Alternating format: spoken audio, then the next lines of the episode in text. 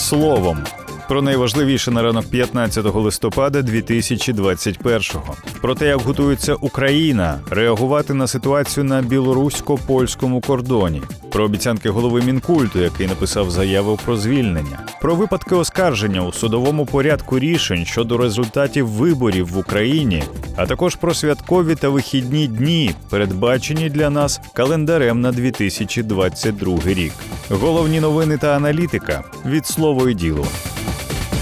В умовах міграційної кризи, яка починає загострюватися, Україна готується до різних сценаріїв розвитку ситуації на польсько-білоруському кордоні. Про таке заявив секретар РНБО Олексій Данілов 14 листопада під час наради у Луцьку щодо додаткових заходів із захисту державного кордону. Передає прес-служба РНБО. Крім підготовки до різних сценаріїв, Данілов зазначив, що необхідно створити міжвідомчу робочу групу із залученням усіх силових структур, органів місцевого самоврядування для цілодобового моніторингу ситуації на кордоні та оперативного реагування. Потрібно діяти абсолютно скоординовано, спокійно та виважено і сповідувати державну позицію, наголосив секретар РНБО. Він також назвав ситуацію на кордоні Польщі та Білорусі черговою спецоперацією Росії, яка проводиться з метою розхитування ситуації в Європі та на українському кордоні.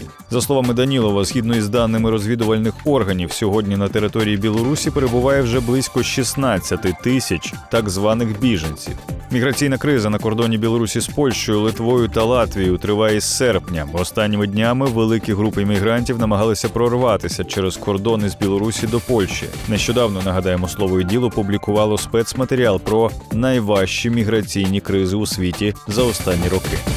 Олександр Ткаченко написав заяву про звільнення із посади міністра культури та інформаційної політики. Причому це не добровільно примусова відставка, як це буває в Кабміні в більшості випадків, а самостійне рішення. Причиною, за словами Ткаченка, стало те, що Держкіно вивели з під міністерства, щоб підпорядкувати напряму Кабміну. Крім того, міністр не задоволений розміром бюджету на культуру на 2022 рік. До міністерства культури Ткаченка призначили у червні 20-го. На посаді він дав 112 обіцянок, виконав 52, провалив 39. Ще 21 обіцянка перебуває на стадії верифікації. Так, Олександр Ткаченко не виконав програмну обіцянку забезпечити проєктування та підготовку до будівництва музею революції гідності. У лютому уряд затвердив план заходів на честь учасників революції гідності та героїв Небесної Сотні. Зокрема, було передбачено підготовчі заходи для створення музею у 2021-2025 роках. Але Ткаченко цим вже не займатиметься. Крім того, міністр не виконав обіцянку підготувати закон про охорону культурної спадщини,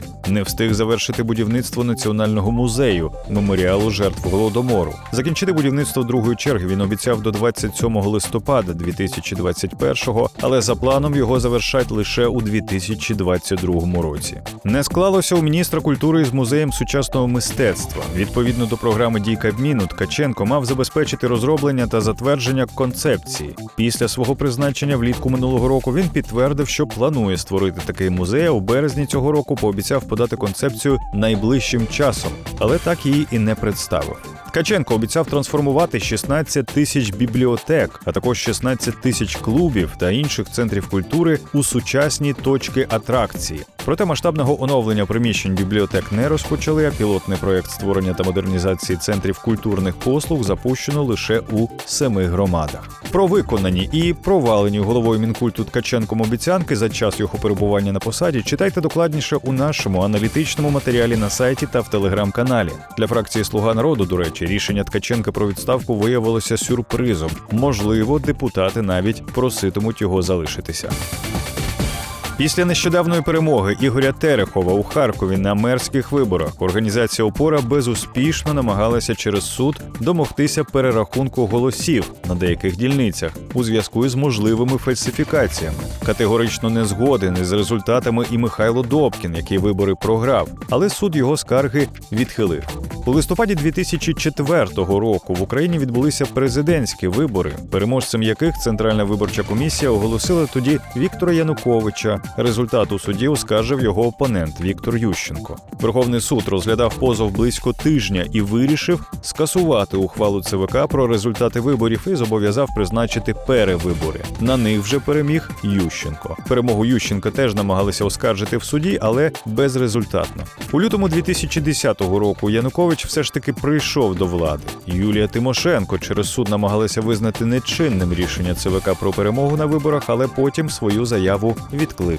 Набагато частіше у суді оскаржують результати виборів до Верховної Ради за мажоритаркою. Наприклад, у липні 19-го через суд намагалися скасувати перемогу Михайла Бондаря на окрузі номер 119 у Львівській області. Суд зобов'язав перерахувати голоси, але за результатами перерахунку фальсифікації не виявили. Не так пощастило Сергію Коровченку, який проходив у раду за округом 210 у Чернігівській області. Чернігівський окружний адмінсуд зобов'язав перерахувати голоси. В результаті переможцем став вже Борис Приходько.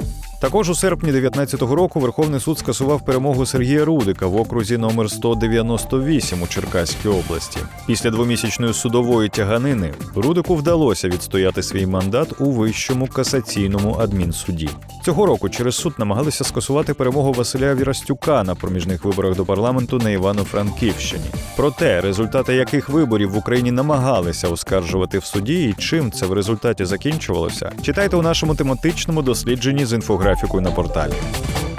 Кабінет міністрів затвердив план перенесення робочих днів у 2022 році. Так, наступного року нам доведеться відпрацьовувати аж дві суботи. Водночас найбільше вихідних припадає на січень цілих 12.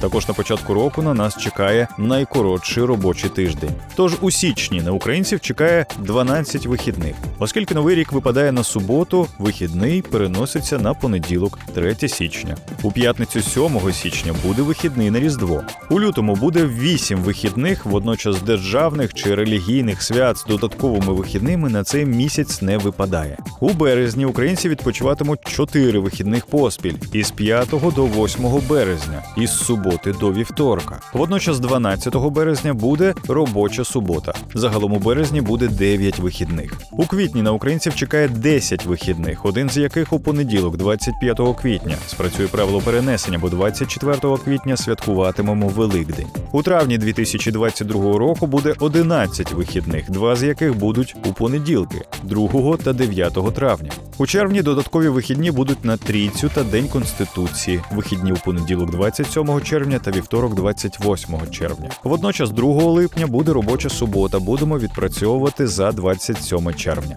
Про вихідні та святкові дні 2022 року читайте докладніше у нашому окремому матеріалі зі спеціальним календарем, який у якості пам'ятки вже зараз можна зберегти собі у галерею.